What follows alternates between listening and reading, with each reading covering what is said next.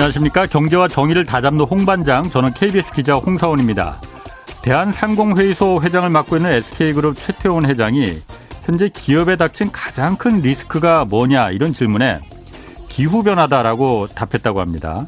그제 미국 워싱턴에서 현지 특파원들과 만난 자리에서 최 회장은 미국과 중국의 갈등 뭐 이런 문제 같은 경우에는 적어도 국가 간 타협과 대화의 여지라도 있겠지만은 이 기후 위기는 기업인의 입장에서 볼 때 개별 기업들의 노력만으로는 이거 극복하기 어렵다 이렇게 말했습니다. 특히 기후 변화는 뭐 이걸 반도체를 만들든 석유 화학을 하는 기업이든 정유 사업을 하든 모든 걸 다 바꿔야만 극복할 수 있기에 위기가 분명히 온다는 걸 알고는 있지만 그렇다 해도 이 지금과 같은 체제로는 극복하기 어렵지 않겠나 하는 생각이 든다. 이렇게 답했습니다. 내일 문재인 대통령이 2050 탄소 중립 비전 선포 1주년을 맞아서 기업인들과 탄소 중립 추진 방안을 논의한다고 하는데 그래서 오늘 이 문제 좀 자세히 짚어보도록 하겠습니다. 자, 본방송 들어가기 전에 코로나 백신 3차 접종 조기 시행 안내부터 좀 전해드리겠습니다. 접종 대상자는 아, 얀센 백신 접종 후 2개월 경과된 분, 2차 접종 후 2개월 경과된 면역 저하자, 또 2차 접종 후 4개월 경과된 60세 이상 요양병원 및 감염 취약 시설 대상자, 의료기관 종사자, 기저질환자, 그리고 2차 접종 후 5개월 경과된 18세에서 59세 연령층, 입니다. 사전 예약은 누리집 전화 1339 및 지자체 콜센터, 주민센터를 통해 주시고 조기 접종은 당일 SNS 및 의료기관 예비 명단을 활용해서 가능합니다. 자, 홍사원의 경제쇼 출발하겠습니다. 자, 기후, 기후 솔루션 윤세종 변호사 나오셨습니다. 안녕하세요. 네, 안녕하세요. 예, 처음 뵙겠습니다. 자, 먼저 기후 솔루션에 계신다고 하는데 기후 솔루션이 제가 솔직히 처음 들어보거든요. 어떤 단체입니까? 네, 저희는 이제 기후변화 문제에 집중해서 해결책을 모색해보자라는 취지로 설립된 비영리 단체, 환경단체고요. 예. 2016년부터 기후변화 예. 문제에 관해서 활동을 하고 있습니다. 그렇군요. 일단 우리가 탄소 중립이라는 말은 하여튼 많이 들었어요. 어, 많이 들었어요. 그런데 탄소 중립이라는 게 어, 뭐 자동차든 공장 굴뚝에서 나오는 이산화탄소 이거를 아예 배출을 다 안 한다, 영으로 만든다, 제로로 만든다. 이거는 아닌 거죠. 탄소 중립이 뭔지 간단하게 좀 먼저 설명을 해 주시죠. 네, 네. 이 탄소 중립이라는 건 결국 이 나가는 탄소와 예. 흡수되는 탄소, 우리가 배출하는 탄소와 흡수해서 없애는 탄소가 균형을 이루어서 예. 0이 되는 상태, 즉 순 배출량이 0이라는 걸 얘기하는데요. 예. 그래서 우리가 지금 뭐 경제 활동하고 화석 연료를 쓰고 어. 하는데 많은 탄소가 배출되지만 또 예. 숲이라든가 이런 데서 또 흡수를 하고 있지 않습니까? 예, 예. 지금은 배출하는 게 훨씬 많으니까 예. 온실가스가 계속해서 농도가 증가하고 있는데 예. 이게 플러스 마이너스 0을 맞추면 온실가스 농도가 더 이상 증가하지 않는 상태가 음. 되고 음. 더 이상 증가하지 않으면 기후 변화가 더 이상 진행되지 않으니까 기후 변화의 진행 속도를 멈추려면 우리가 탄소 중립 온실가스 농도를 음. 늘리지 않는 상태가 돼야 된다. 이, 이게 이제 탄소 중립의 의미입니다. 탄소 배출은 그러니까 제가 쉽게 이해를 하겠어요. 그러니까 뭐 자동차 배기가스에서도 나오고 공장 굴뚝에서 나오고 가정에서도 나오고 뭐 그런데 그걸 흡수를 한다는 거는 뭐 숲이나 나무에서 흡수한다는 건 이해를 하는데 그 흡수해봤자 얼마나 되겠습니까? 그 극히 미미하잖아요. 나오는 양보다 훨씬 그야말로 흡수하는 양이 적으니까 그런 건데 그거 말고도 강제적으로 흡수하는 기술 같은 게 있죠. 그걸 지금, 네. 하겠다는 겁니까 그러면? 그걸 개발하고 있고 지금 이제 서서 이제 실용화 단계에 이르렀는데요. 아직 예. 이제 그 이른바 탄소 포집 저장 CCS라고 하는 예. 기술로 예. 흡수하는 양은 아직은 많지 않고요. 예. 그래서 탄소 중립을 달성하기 위해서는 지금 배출하고 있는 양을 대부분 예. 극적으로 감축시키는 게 가장 중요하고 반드시 필요합니다. 배출하는 양을 극적으로 감축시키는 게 쉬우면 금방 했죠. 어려우니까 지금 이런 거 아닙니까? 어려우니까 네. 배출하는 양을 줄이기보다는 아까 잠깐 말씀하신 제가 그 부분은 예, 예전에 저도 한번 취재를 한 적이 있었거든요. 강제로 우리가 공장 굴뚝 같은 데서 이산화탄소만 따로 모아서 모아서 이걸 갖다가 땅 속에 집어넣더라고요, 막. 그러면 이제 그 공기 중에 남아 있는 이산화탄소가 좀 양이 줄어드니까 그거를 좀 중립을 맞추겠다. 그게 더 그 좀 적극적이고 현실성 있는 방법 아닌가요? 그게 이제 어렵다는 거죠. 그게 아. 어렵고 비용이 많이 들고 하다 보니까 예를 들면 지금 전 지구에서 예. 전 지구에서 배출되는 온실가스 뭐 수십억 톤, 뭐, 뭐 이렇게 수백억 톤이 되는데 지금 전 세계에서 그 CCS를 통해서 예. 흡수하고 있는 양이 4,500만 톤밖에 안 됩니다. CCS라는 게 그러니까 포집해서 땅 속에 땅 속이나 바다 속에 집어넣는 거. 그렇죠. 아, 지금에 4,500만 톤밖에 안 되지만은 네. 기술이 네. 이제 막 그건 시작되는 단계잖아요. 네네. 그러면은 그 기술을 기술이 그야말로 더 발전하면은 4,500만 톤이 45억 톤이 될 수도 있는 거 아니에요? 그럴 수는 가능성은 있죠. 근데 그 네. 가능성에 대해서 과학자들이 예. 현재까지 기술 개발된 상태라든가 앞으로 네. 전망을 봤을 때 그렇게까지 빨리 되기는 상당히 어려울 음. 것 같다라고 보고 음. 있고요. 예를 들면 우리나라도 지금 탄소 중립 관련해서 계획들을 세우고 있는데 예. 2050년에 지금 우리가 1년에 배출하는 게 7억 톤 정도 됩니다. 근데 앞으로 이, 이 탄소 포집 저장 기술을 예. 30년 동안 개발해서 2050년에 예. 3,500만 톤 정도를 포집해 보자라는 걸 목표로 잡고 있습니다. 그만큼 아이고, 여기에 네. 전적으로 아, 의존하기에는 그렇군요. 매우 어려운 상황입니다. 그럼 배출량을 줄이는 게 가장 그 어려운데 사실 굉장히 어려운데 그래서 이게 뭐 2050 대한민국 탄소 중립 비전 이거 작년에 이제 선포를 했잖아요. 정부에서. 일단 내일 그래서 1주년을 맞아서 기업인들 초청해서 뭐 이거 추진 방안 어떻게 할 건지 뭐 힘드니까 이제 기업인들하고 같이 머리를 맞대고 논의하는 거겠죠. 일단 그 탄소 2050 대한민국 탄소 중립 비전 이게 내용이 뭡니까? 아. 네. 탄소 중립 을 달성하기 위한 이제 구체적인 방안들이 필요하기 때문에 예. 정부에서도 이제 작년 10월에 탄소 예. 중립을 선언을 하고 그 내용들을 이제 채워서 어. 발표한 게 탄소 중립 비전인데요. 예. 일단 2050년에 그러면 우리 사회의 각 분야에서 음. 얼마나 어떤 형태로 온실가스가 배출이 되어야 예. 우리가 흡수량과 배출량을 영으로 맞출 수 있을지에 예. 대한 이 시나리오가 굉장히 중요한 부분이었고요. 예예. 예. 또 그리고 이런 시나리오들을 실행하기 위한 법적인 기반이 필요하니까 예. 이제 녹색 성장법, 저, 예. 저탄소 녹색 성장법을 대체할 수 있는 탄소 중립법이 지금 예. 도입이 지금 되어 있고요.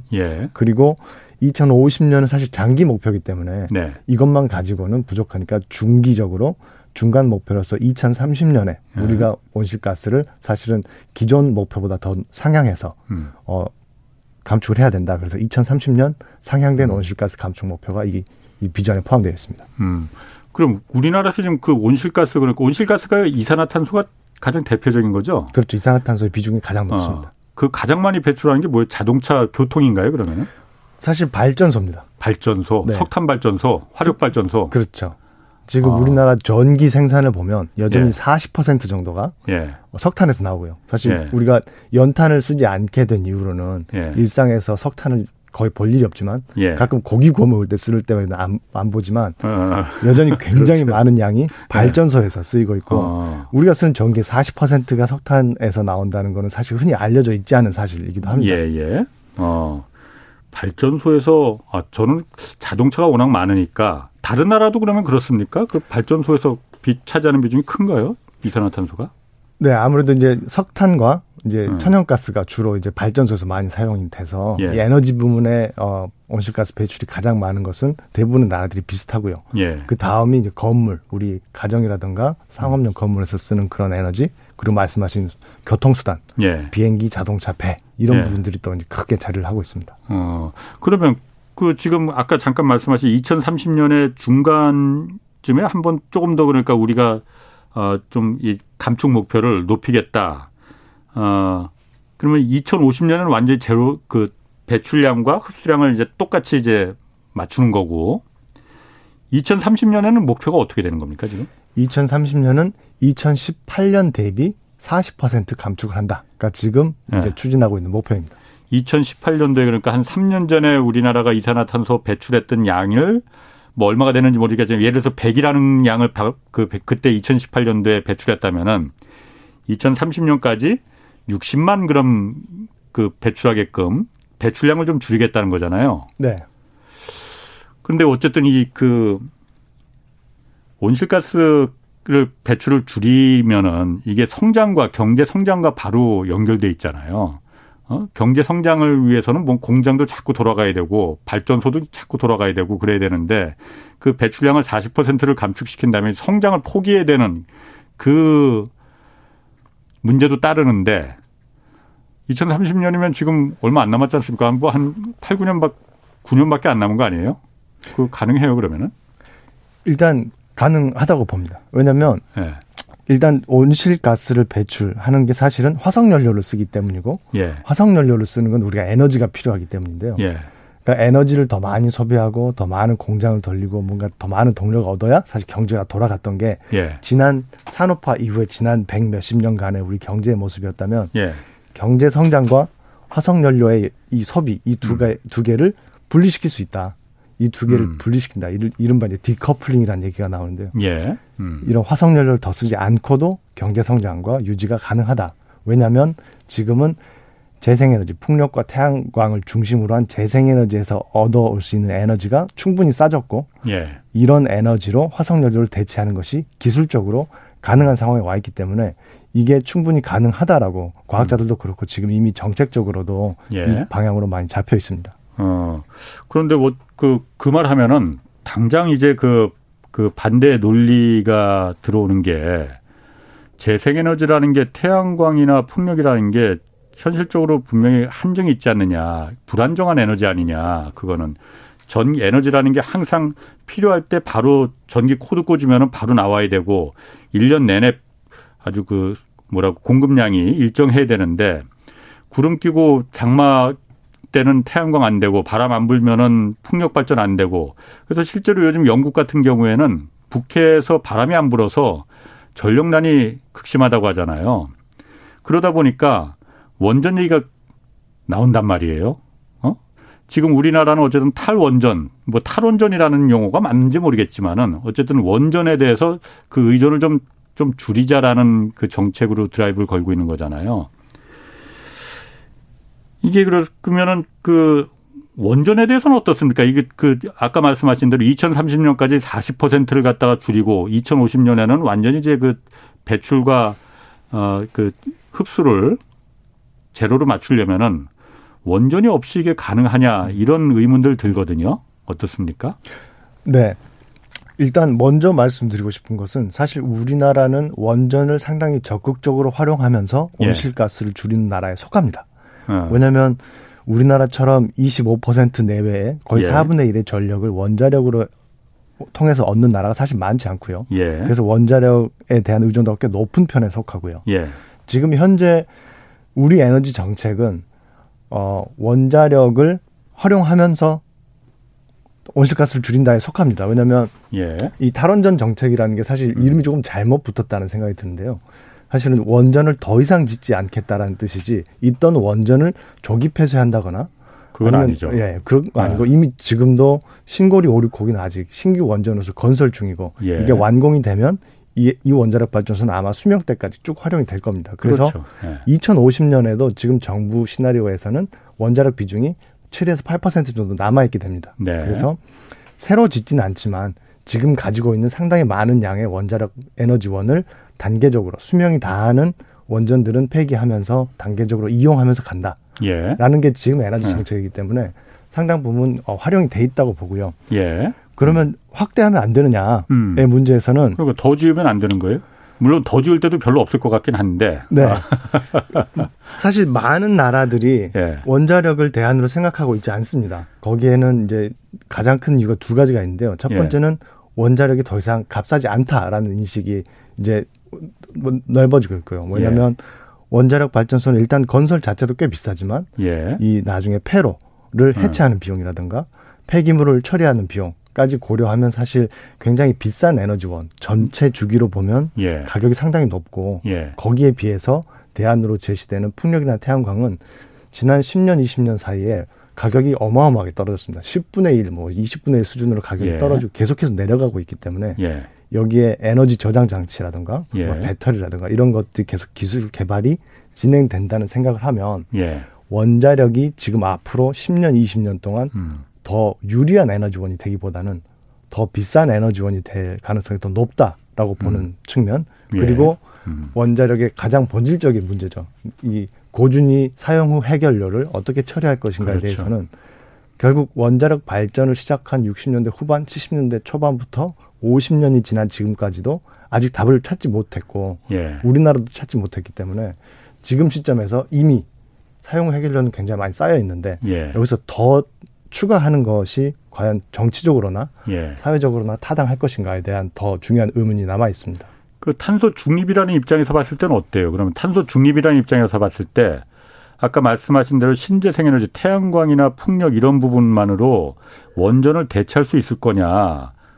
어, 그렇지 못할 것 같다는 그러니까 그, 그, 물론 막연한 생각일 수도 있어요. 그러니까 뭐 많이 언론에서 이제 보수 언론 쪽에서 많이 그런 얘기들을 하니까 아, 그거는 맞아. 태양광으로는 부족하지. 원전이 있어야 돼. 라는 생각이 들거든요. 그, 탄, 그 탄소 중립이라는 입장에서 봤을 때 원전 없이도 그게 가능한 겁니까?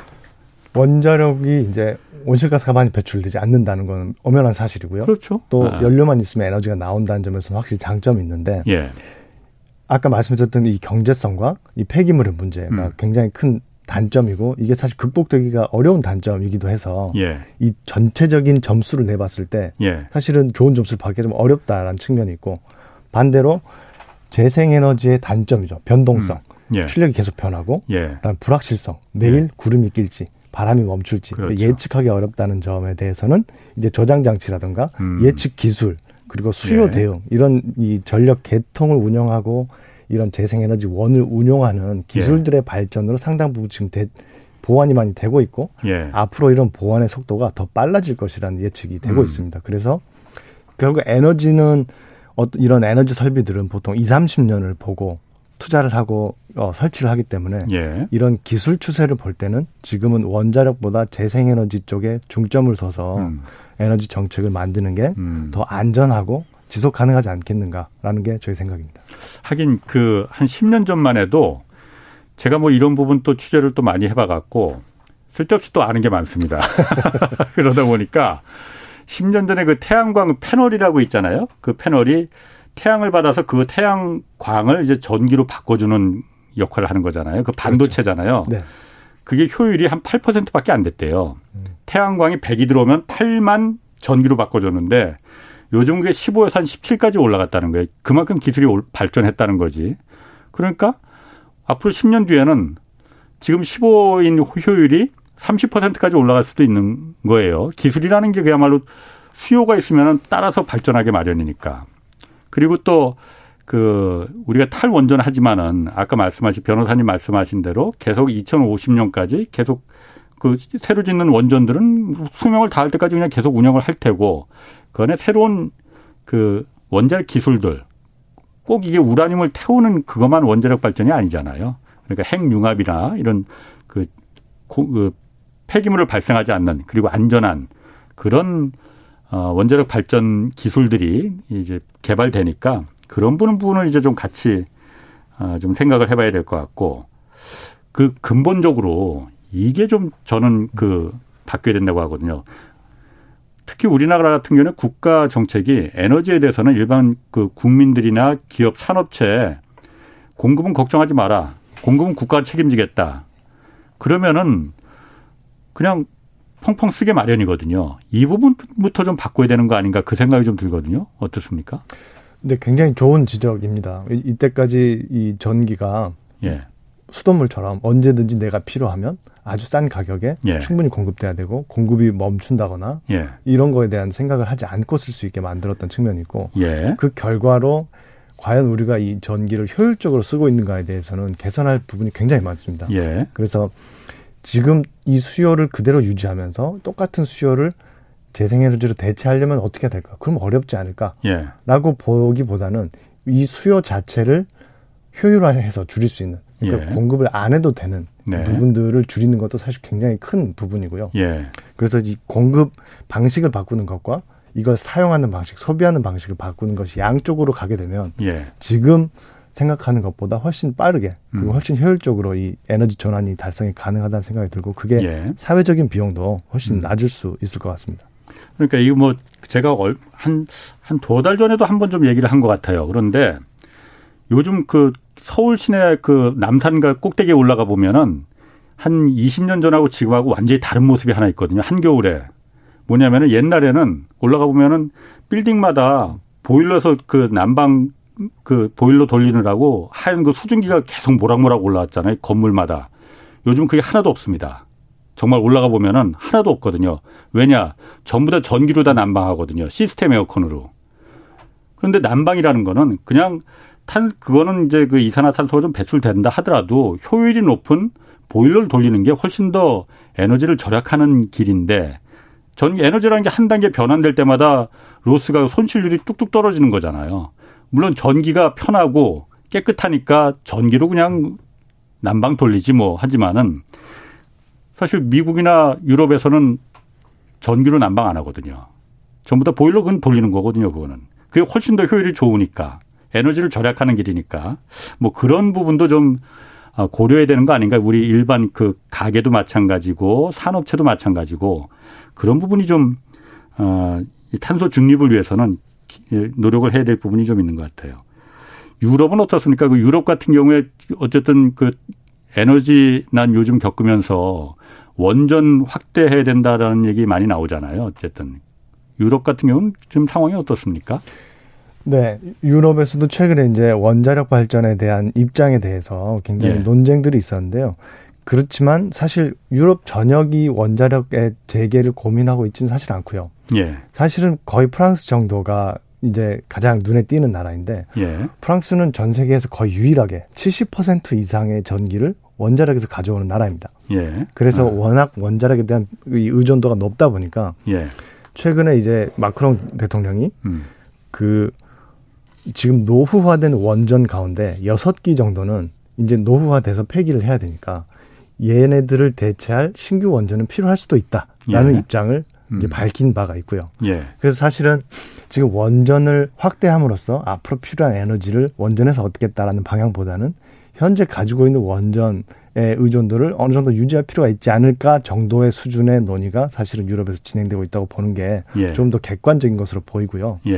예. 올해 상반기에 이제 유럽 의회에서도 음. 이 Fit for 55라는 이제 그 기후변화 대응 법안을 제시를 했는데 기존에 있었던 기존에 있었던 온실가스 감축 목표를 한층 더 높이고 예. 특히 에너지 부문에 있어서는 재생에너지 음. 원전이 아닌 태양광과 풍력의 비중을 대폭 높이는 이런 입법을 발의를 해서 통과를 시켰고요. 예. 음. 결국은 유럽도 전체적인 에너지 부문의 정책에 있어서는 재생에너지에 대한 대폭적인 확대 재생에너지를 중심으로 한 에너지 전환의 기조는 여전히 변함없이 유지가 되고 있다고 음. 보는 게 더 객관적일 것 같습니다. 그 SMR, SMR이라고 있잖아요. 소형 그 뭐라고 하지? 소형 원자로 소형 모듈 원전. 이게 좀 그러니까 그 소규모고 완전 폐쇄 밀폐형이라서 어 이거는 상대적으로 좀 안전하다. 뭐 그런 얘기가 있어요. 뭐 마이크로소프트 빌 게이츠 회장이 또 여기에 꽂혔다고 지금 하는데 이거는 좀 대안이 될 수 가능성이 있습니까? 어떻습니까? 일단 대안이 지금 될 수 있는지 없는지에 대한 평가를 하기가 좀 시기상조라는 생각이 아, 들었습니다. 예. 사실 온실가스 감축이라는 게 워낙 어려운 문제고 생활 곳곳 거의 우리 사회 인프라 곳곳에 들어가 있는 화석연료 의존도를 하나하나씩 바꿔야 되는 작업을 위해서는 예. 기술적인 가능성에 대해서는 정말 열어놓을 필요가 있다고 저는 생각합니다. 예. 그만큼 신기 다양한 신기술에 대한 연구 개발 투자도 필요할 거고요. 그래서 이 소형 모듈 원전 같은 경우도 안전성이라든가 효율성이 음. 충분히 검증된다면 적극적으로 고려할 수 있다라고 생각합니다. 그렇지만 예. 현재로서는 아직 상용화가 단계에 이르진 못했고 예. 원전의 또 본질적인 문제인 폐기물에 관해서는 소형 뭐 그렇죠. 모듈 원전이라고 해도 자유롭게 어렵기 때문에 뭐 우라늄을 태우는 거니까 뭐 어차피 그것도. 그렇죠. 예. 그래서 이 여기에 대해서 계속 가능성을 타진하면서 검토할 필요는 있지만 예. 이게 된다면 성공적으로 된다면 문제가 해결될 수 있다라는 걸 미리 전제하고 에너지 정책을 짠다던가 예. 이게 된다면 재생에너지가 불필요하니까 재생에너지 도입을 늦추자거나 이렇게 이 에너지 정책을 가져간다면 그건 좀 위험한 일이 될 수 있다고 생각하는 게이 음. 기술이 충분히 검증이 되지 않고 충분한 안전성이 입증이 되지 않을 가능성도 예. 여전히 있기 때문에 예. 아직까지는 잠재적인 가능성 중 하나로 검토할 음. 필요가 있다라고 음. 생각합니다. 지금 우리나라 그 고준위 폐기물 그 그러니까 플루 원 우라늄을 태우면은 거기서 이제 플루토늄이니 뭐니 이런 게 잔뜩 이제 나오는 거잖아요. 그거는 지금 폐기물 그 처리하는 그 부지 이런 거 아직 지금 논의는 되고 있나요 우리나라에서? 한때 뭐 그것 때문에 뭐 네. 난리였었는데. 네. 당시 그 논의가 있을 때 제가 어. 이제 학생 고등학생 때였는데 네. 그걸 보면서 이제 환경법을 공부하고 변호사가 돼야 되겠다고 생각하는 원인 중에 하나였습니다. 그래서 근데 맞습니다. 어. 그래서 지금 사용 후 해결료 예. 가장 이제 방사능이 강한 이 고준위 폐기물 같은 경우는 그렇죠. 국내에서 아직 해결책을 찾지 예. 못했고 부지 예. 선정 과정도 절차도 아직 진행을 못하고 있는 상황이고 예. 우리나라 내에 있는 각 원자력 발전소에 있는 임시 저장소에서 수조 어, 임시 어. 저장소에다 예. 지금 보관을 하고 있는데 그 저장소도 지금 상당히 포화 상태에 가까운 원자로들이 많습니다. 예. 그래서 그걸 그걸 확대해야 되는 논의도 진행이 됐었는데 거기 그 논의하면서도 굉장히 논쟁이 많았었죠. 어, 아 그러면은 어 그거 수조 임시 저장고 다 참은 거 어떻게 해야 되는 거예요? 그러면은? 옆에 이제 임시 저장고를 새로 만든다는 게 현재까지의 최선의 해결책입니다. 그 같은 원자력 발전소 안에? 그렇죠. 음. 근데, 근데 임시 저장소라는 거는 당연히 이 안전성이라든가 예. 어떤 그런 연구 저장소의 기능을 할 수는 없는 거라서 사실 예. 상당히 높은 위험에 노출되어 있는 상태라고 보는 게 맞겠죠. 아, 일본 그 후쿠시마도 그러니까 그 폭발한 게 그 수조 안에 있던 그 핵 연료 이제 폐기물들 그게 이제 그, 그 냉각수가 없어지면서 그게 폭발한 거였다면서요? 그러니까. 원자로도 폭발했지만은. 네, 뭐 그 정도 대형 사고였으니까 예. 뭐 원자력뿐만 아니라 관련된 부대 시설들도 당연히 영향을 예. 받지 않았을까 생각합니다. 아. 자, 그 탄소 중립 관련해서 이제 원전은 뭐 그렇다 하고 그 기후 조약 있지 않습니까? 지난달에 열렸잖아요. 영국 글래스고에서 어 유엔 기후 변화 협약 그 당사국 총회 여기서 그 글래스고 기후 조약이라는 게 채택됐다고 하는데 그 핵심 내용은 좀 뭐였나요? 네, 이 당사국 총회라는 게 네. 이제 유엔 기후 변화 기본 협약이라는 네. 국제 협약 하에서 음, 음. 당사국들이 매년 만나서 이제 기후 변화 관련된 논의를 하는 자리인데 예. 올해 글래스고에서 이 채택된 결정문 중에서는 전 세계 이 각 당사국들이 석탄 감축 필요성에 대해서 다시 한번 어, 합의를 예. 했다는 점 예. 그리고 화석 연료에 대한 국가적인 지원을 줄여야 된다라는 점에 대해서 합의를 했던 이 두 가지가 가장 예. 중요한 포인트라고 생각을 했습니다. 예. 왜냐하면 결국은 온실가스 배출의 거의 90%가 예. 이 화석 연료의 사용과 관련된 거기 때문에 석탄, 예. 석유, 천연가스의 생산과 소비를 줄여야만이 음. 우리가 온실가스를 줄일 수 있다. 여기에 예. 대한 합의가 다시 한번 확인이 된 거죠. 어, 그런데 그 글래스고 그 합의라는 게 그 기후조약 이번에 합의가 이게 아주 굉장히 불완전한 대책이다. 그 일부 국가에서 반발도 굉장히 심했다라고 하잖아요. 이유는 뭡니까? 네, 일단 이 유엔 기후 변화 기본 협약이 체결된 이후로 예. 과학자들이 제시하는 이 정도로 기후 변화가 아. 제한돼야 되고 우리가 이 정도로 온실가스를 감축해야 된다라고 권고했던 수준에서 예. 이 당사국들이 감축하겠다고 약속한 그 수준이 일치된 적은 없습니다. 항상 부족했었고 그래서 지금 기후 변화가 너무 빠른 속도로 진행되고 있고 이 속도로 갔을 때는 굉장히 예. 위험할 수 있다라는 경고들이 계속 나오고 있는데요. 예. 이번 당사국 총회에서 합의된 내용으로도 사실 과학자들이 말하는 마지노선이라고 얘기하는 예. 1.5도 온도 제한 그리고 2050년 탄소 중립을 달성하기에는 부족한 수준이기 때문에 그 부분이 이제 가장 본질적인 아쉬움이라고 볼 수 있겠습니다.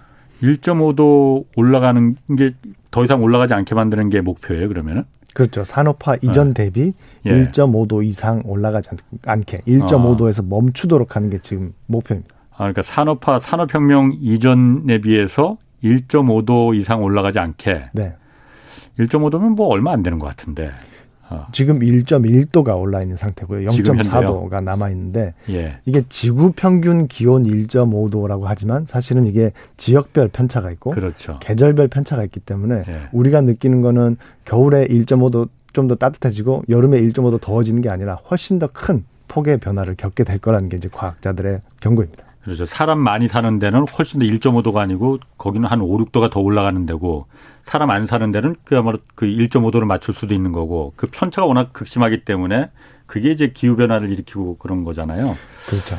근데 이번에 그 글래스고 그 기후 협약에도 기후 조약에도 인도도 반발했고 뭐 그 주로 이제 개발도상국들이 반발했다고 하는데 제가 봤을 땐 그게 당연한 것 같아요. 왜냐면 제가 제가 2009년도에 그 제가 그 그때는 시사교육 창의하는 시사교육 쌈이라는 프로그램이 있었는데 제가 거기 있었는데 제가 탄소의 덫이라는 그 다큐멘터리를 하나 제작을 했었거든요.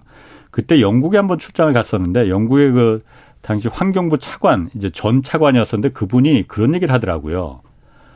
지구를 살리자는데 누가 이걸 갖다가 반대하겠느냐 이 대의 명분에 그런데 지구를 살리지 않으면서 지금까지 지구를 이렇게 죽게 만든 거는 다 영국을 비롯해서 미국, 유럽 국가들, 선진국들이 다 이렇게 만들어 놨는데 그 선진국들이 이렇게 잘 살게 된 거는 결국은 석유나 석탄을 다룰 수 있는 그 기술을 개발해서 석유나 석탄을 다룰 수 있었기 때문에 잘 살게 된 거 아니냐. 근데 이제 와서 중국이나 인도 같은 신흥 국가들이 좀 우리도 그럼 좀 잘 살아보겠다고 석유나 석탄을 만드는 기술을 갖다 이제 개발도상국들도 보유해서 좀 해보려고 하니까는 이제는 선진국들이 나서서 아 그거 안 돼. 이제는 우리가 이산화탄소 감축 기술을 우리가 갖고 있으니 감축해야 돼. 그리고 이산화탄소 감축 기술을 갖고 또 돈을 벌려고 하는 거 아니냐.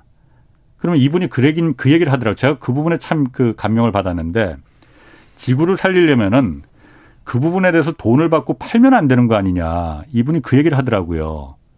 지구를 살리려면은 그 감, 이산화탄소 감축 기술을 왜 개발도상국에 돈 받고 파느냐. 물론 기업들이 개발한 거니까 그거는 그 수익이 나야 될 겁니다. 그 부분은 선진국들이 감내해야 된다는 거지. 선진국 정부들이 그 부분을 같이 그 돈을 지원을 해줘야 되는 거지. 후진국들한테 개발도상국들한테 그 돈을 내고서는 그야말로 그 사가라 하면은 말이 안 되지 않느냐. 자동차 뒤에 붙은 배기가스나 공장 굴뚝에 그런 이산화탄소 감축 기술을 갖다가 돈 내고 사라고 하면은 어느 나라가 그걸 사, 사겠느냐라는 제가 그 부분이 참그 그 감명이 깊었었거든요. 맞는 말 아닌가요, 그거? 네, 맞습니다. 그래서 이 유엔 협약에도 공통된 그러나 차별화된 책임이라는 원칙이 이제 그 국제 협약에 규정이 되어 있고 예. 역사적으로 온실가스 배출 책임이 많은 선진국들이 더 예. 많은 책임을 져야 된다라는 예. 이제 원칙들이 합의돼 있고 실제로 어 후진국들의 기후 변화 대응 이라든가 예. 온실가스 감축에 대한 기술적 지원을 하기 위해서 예. 이 녹색 기후 기금이라는 어 단체 이 기구를 만들어서 지금 예. 운영도 하고 있는데 아직까지 어 충분한 성과가 나지는 않은 것 같고요. 음. 사실은 또 우리나라는 그럼 어디에 속하냐고 할 때 우리나라는 명백히 역사적으로 봐도 우리가 산업화를 뒤늦게 이루었지만 예. 워낙 빨리 잘 이루었기 때문에 역사적인 온실가스 배출 책임으로 봐도 전 세계 16위 정도 된다고 합니다. 음. 그래서 사실 이런 논의에서 이런 불평등을 얘기할 때 사실 우리는 역사적 책임을 더 많이 지고 있는 편에 서서 예. 앞장서서 사실은 도와줘야 된다라는 얘기를 해줘야 되는 입장에 있는 것도 사실이어서 예. 우리나라에서도 이제 그런 책임을 좀 통감할 필요가 음. 있다라는 음. 생각도 듭니다. 8910님이 그 대구 달서구에 계신가 봐요. 대구 달서구에서는 탄소 중립 1110 하트 캠페인을 하고 있어요. 1인이 1년간 어 1톤 줄이기 10가지 실천인데 보일러, 에어컨 2도 up 다운 그러니까 에어컨은 2도 다운, 보일러는 2도 아 에어컨은 2도 up, 그 보일러는 2도 다운인 것 같아요. 그리고 시장 바구니 쓰기, 또 물 받아 쓰기, 콘센트 뽑기, 자전거 타기 이런 거 실천하고 있어서 이런 거 실천하는데 하나도 어려운 게 없다고 다른 분들도 좀 같이 좀 동참하자고 해주셨고 이이육 하나님이 태양광 패널이 20년 사용하면 수명이 다하고 이 태양광 패널 폐기 처리 문제도 있다고 한, 하는데 그 문제에 대한 대책도 필요하지 않을까요? 하고 물어 그 질문 주셨거든요. 태양광 패널이 이게 수명이 있나 보죠? 그러면? 네, 뭐 20에서 25년 정도를 보통 수명으로 봅니다. 아, 그럼 이것도 그럼 어, 이 폐기물 그러니까 그 폐기량이 많아서 그 문제가 되는 그 정도 수준이려나 이것도요? 전체 발생하는 폐기물에 네. 비하면 이 태양광 패널의 네. 폐기물 발생이 이 우리 일반적인 폐기물 음. 수준에서 음. 크게 벗어나기는 어렵다는 생각이 일단 들고요. 예. 물량 자체가 예. 그리고 사실 이 폐기물의 처리 방식에 있어서도 예. 비슷한 형태의 물건이 대량으로 나오게 되면 그 폐기물을 처리하는 전용 방식과 시설을 만드는 게 어렵지 예. 않습니다. 그래서 아. 예를 들면 지금 우리가 알루미늄 캔이나 예. 철이나 배터리라든가 이런 예. 것들이 지금 재활용이 잘 되는 편인 이유도 예. 비슷하기 때문이거든요. 예. 그래서 이런 문제들은 오히려 제도적으로 어렵지 않게 해결할 수 있는 문제라는 생각이 듭니다. 예, 그렇군요. 아까 그, 그 석탄 발전이 가장 그, 이 온실가스 배출의 이 주범이라고 얘기하셨잖아요. 전 세계에서 석탄 발전이 그럼 가장 많은 나라는 어디에 중국인가요, 그거? 기수로 보면 물론 중국이 압도적으로 크고요. 예. 어, 비중으로 보면은 예를 동, 동남아시아 국가들이 이제 뭐 이런 개발도상국들이 전반적으로 석탄 예. 비중이 높은 편인데 예. 한국이 사실 눈에 띄입니다. 비슷한 예. 경제 수준, 사회적 수준을 가지고 있는 선진국 중에서는 40%를 예. 석탄에 의존한 나라는 사실 거의 우리나라가 유일하다고 봐도 뭐 그래요. 그러면 우리나라 같은 경우에는 그 정부에서도 그러니까 석탄 발전 폐지 뭐 이런 거 발표하잖아요. 제가 들은 기억이 있는데 어 그러면 좀 석탄 발전 양을 점점 이제 줄여 나가는 추세입니까? 아니면 근데 얼마 전에 보면은 또 오히려 석탄 발전소 새로 건설하고 있다고 뭐 그런 얘기도 들었었는데. 네. 우리나라 온실가스 정책에서 사실 가장 문제가 되는 부분이 바로 이 석탄 정책인데요. 예. 지금도 석탄 발전소를 지금 짓고 있습니다. 석탄 발전소 건설 중이고 예. 또이 발전소들을 계속 유지하게 되면 2050년에도 예. 석탄 발전소가 남아 있게 되는데 예. 굉장히 비효율적이죠. 왜냐하면 원실가스 배출량이 워낙 많기 때문에 예. 석탄 발전소를 줄이지 않고 유지하면서 다른 부문에서 같은 예. 양의 온실가스를 줄이려고 그러면 비용이 어마어마하게 많이 들 수밖에 없는 네네. 거죠. 어. 아, 그러면은 그 2050에서 탄소 중립 이제 선언했는데 석탄 발전소를 새로 짓고 있는 거는 좀 앞뒤가 안 맞는 거 아닌가요? 네, 매우 안 맞는다고 생각이 듭니다. 어. 좀 사회적으로 보면 낭비라는 생각이 드는데요. 어. 그러니까 이 석탄 발전소들 뭐 2,000메가와트급 지금 예. 강릉과 저기 삼척에서 짓고 있는 걸 보면 여기서 이제 1년에 나온 온실가스가 예. 1,400만 톤 정도 됩니다.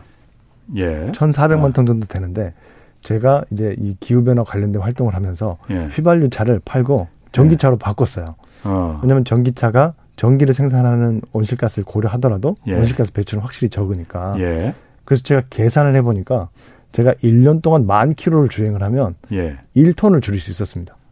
아, 전기차로 만, 네. 만 킬로를 주행하면은? 네. 음. 그러니까 국민들의 승용차가 예. 1,400만 대가 전기차로 바뀌어야 이 어. 발전소 하나에 맞먹는 온실가스를 예. 줄일 수 있는 거죠. 그래서 음. 이렇게 덩치가 큰 배출 시설, 이런 배출 사업을 유지시키는 게 사실은 굉장한 비효율이다라는 말씀을 드리고 싶습니다. 그렇군요.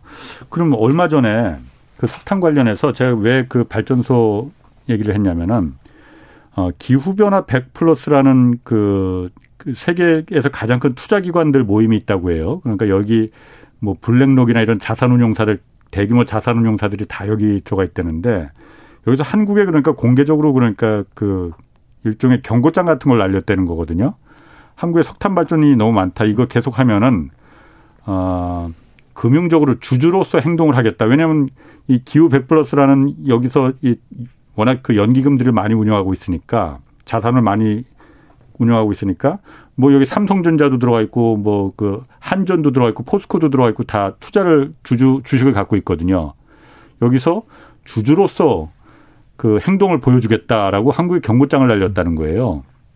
이러면 이게 앞으로 그 이 탄소 중립이라는 게 그러니까 그 온실가스 배출이라는 게 기업만의 문제가 아니고 어, 기업, 아니, 그러니까 기업만의 그 사회, 그 사회 문제뿐만이 아니고 기업에도 직접적인 어떤 그 문제가 될 수가 있겠어요? 그렇죠. 왜냐하면 네. 온실가스를 줄이지 않으면 안 되는 상황이라서 예. 기업들이 온실가스 배출 사업을 계속하고 있다거나 예. 온실가스 다배출 사업에 신규 투자를 하고 있다는 사실은 이 기업의 경쟁력과 판단력에 대한 지표가 되고 있습니다. 예. 그래서 석탄 사업을 계속하고 있거나 신규 석탄 사업을 하거나 하는 기업들을 블랙리스트를 만들어서 예. 투자 배제 대상으로 지정하는 예. 이런 기관 투자자들이 굉장히 많이 늘어났죠. 어. 이 기관 투자자들이 예전에는 그냥 거기 투자해서 수익률만 높으면 다 된다고 이제 생각을 했을 것 같은데 이제 정말 생각이 바뀌었네 이분들이 어, 돈만이 다는 아니네. 그만큼 이제 이 온실가스 배출과 기후 변화가 가져온 리스크가 네. 이 금융권에서 볼 때 투자자 입장에서 볼 때도 자기의 손실, 자기의 수익률 음. 리스크가 된다라고 인식을 하고 있기 때문이라고 아. 생각이 듭니다. 이게 착한 투자를 하자는 차원이 아니라 예. 이런 사업은 곧 안 되겠구나라는 게 지금 상당히 지배적인 인식, 특히 예. 이제 유럽과 미국을 중심으로 한 글로벌 금융권에서는 예. 거의 상식이 된 것 같고요. 아. 그래서 그런 위험이 가장 큰 석탄부터 예. 투자 배제가 이루어지고 있고 예. 곧 이미 시작된 흐름이긴 합니다만 석유와 천연가스, 이 예. 화석연료와 관련된 모든 산업에 대해서 예. 투자 감축 또는 중단의 흐름이 지금 계속되고 있습니다. 어, 우리나라 같은 경우 그러면 아까 그 석탄 발전소 같은 경우에 2050년까지 이 그 폐지가 가능한 겁니까? 어, 정책적으로 일단 석탄 발 그 우리 전력 부문의 네. 구성을 어떻게 할 것인지에 대한 예. 계획들이 세워지고 있기 때문에 그 예. 계획에서 먼저 가이드라인 제시하고 예. 이런 발전소들이 조기 폐쇄가 필요하다면 예. 필요한 절차를 만들고 또 보상이 필요하다면 보상도 하면서 이 예. 석탄 발전을 감축시키는 게 필요하고 많은 나라들이 그렇게 해왔습니다. 예. 그래서 우리가 탄소 중립을 비용 효율적으로 달성하려면 2050년이 아니라 2030년대에 석탄 발전을 완전히 폐지시키는 게 그게 사회적인 비용이 가장 낮다라는 연구들도 많이 나와 있습니다. 어. 근데 지금 뭐 새로 짓고 있다면서 그러니까. 그런데 어떻게 2050년도 아니고 30년도에 그야말로 이걸 그, 이 퇴출시키는 게 뭐 가능해요? 일단 지금 시점에서 석탄 발전 신규 석탄 인허가를 예. 한 것은 사실 정책적인 아주 큰 실수라고 보이고요. 예. 그러면 이제 여기에 들어가 있는 매몰 비용들을 어떻게 할 것인지에 대해서는 예. 사실은 사회적인 결단이 필요한데 그 예. 기준은 이걸 유지시키는 게 사회적으로 비용이 큰지 음. 아니면은 중단시키는 게 또는 조기 폐쇄하는 게 사회적 비용이 큰지 여기에 예. 대한 비교가 필요하다는 생각이 드는데요. 저희가 볼 때는 온실가스 배출의 사회적 비용 등등을 고려했을 때는 조기 폐쇄하거나 아니면은 네. 완공되기 전에 중단하는 게 사실은 사회적으로는 가장 효율적인 방법일 수 있을 거라고 봅니다. 완공되기 전에 중단이 가능한 얘기인가? 그렇게. 그런 사례들이 사실 그래요? 없지 않습니다. 특히 어. 이제 유럽에서 유럽에서는 예. 지난 한 3, 4년 사이에 예. 이 탈석탄 시기를 정하는 게 사실 국가적 과제 중의 하나인데요. 예.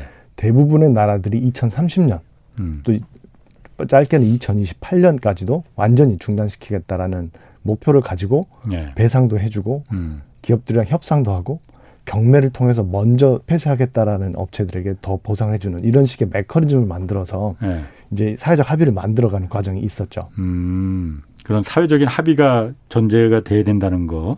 그 화석연료 보조금이라는 게 이게 무, 무슨 말이에요? 화석연료 보조금이라는 게? 네.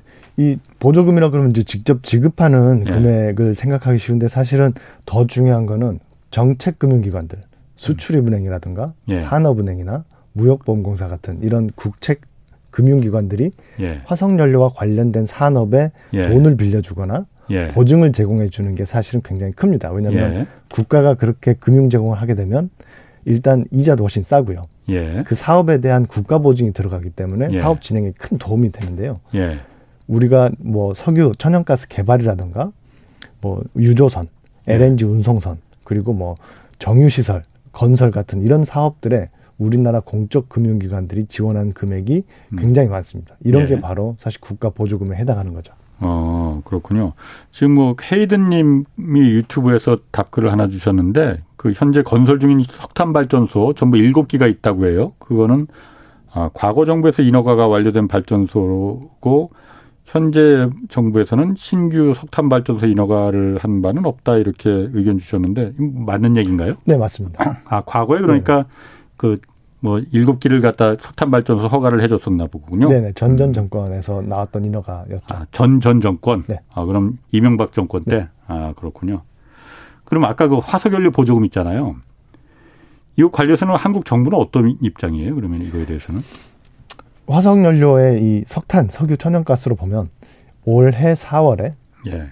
정부에서 앞으로 석탄에 대해서는 국가적인 금융 지원을 하지 않겠다라는 선언을 했습니다.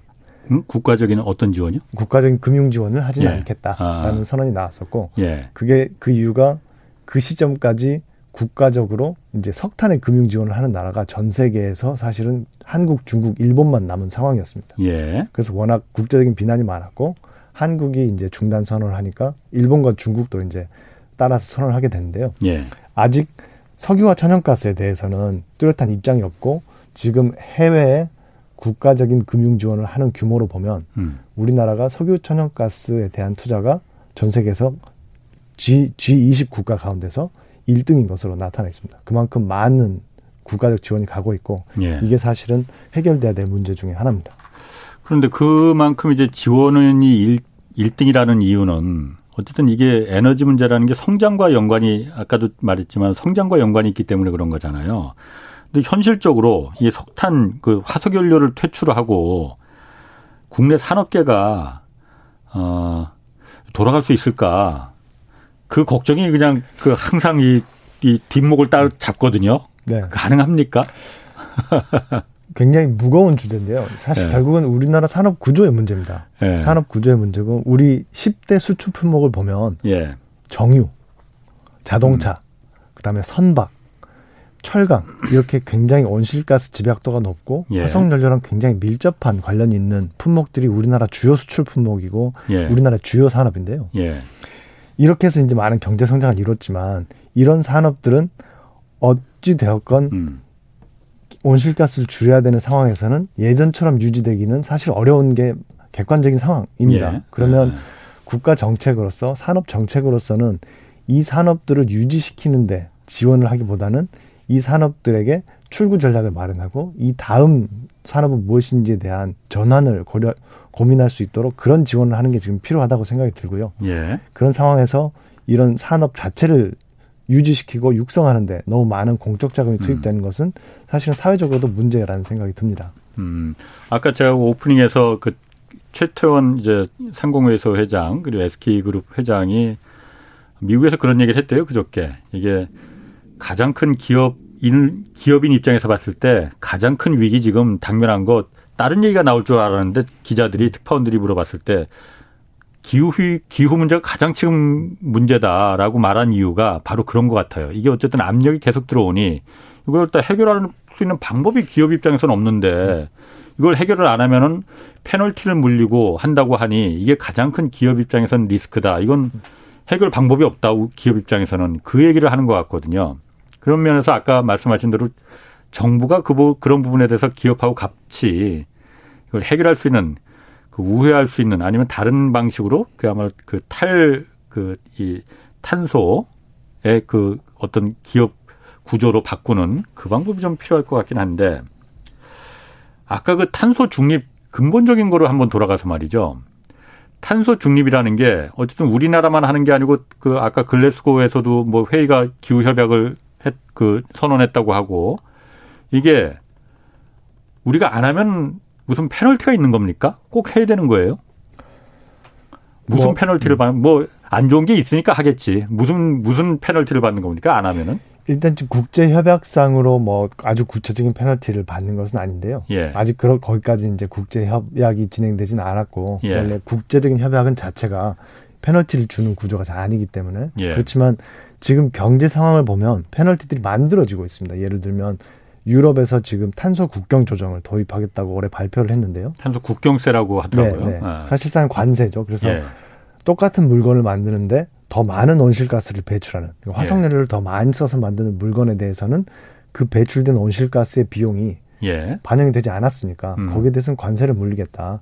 음. 그렇지 않으면 기술 투자를 하고 열심히 노력해서 배출을 줄인 물건에 대한 그 오히려 불리한 취급이 되기 때문에 예. 그런 것들이 무역 장벽이 되고 사실 더 큰 틀에서는 결국은 화석연료를 더 쓰지 않는 경제 구조를 계속해서 변해 나가는 상황에서 예. 화석연료에 의존하는 산업의 입지가 줄어들고 수요 자체가 줄어들 거기 때문에 예.